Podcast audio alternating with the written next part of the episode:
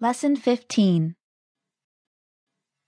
In this lesson, you will learn how to express what you like and dislike. This conversation takes place at a German home, right after lunch. The conversation is between Maria and her boyfriend. The speakers are friends, therefore, they will be speaking informal German. Let's listen to the conversation.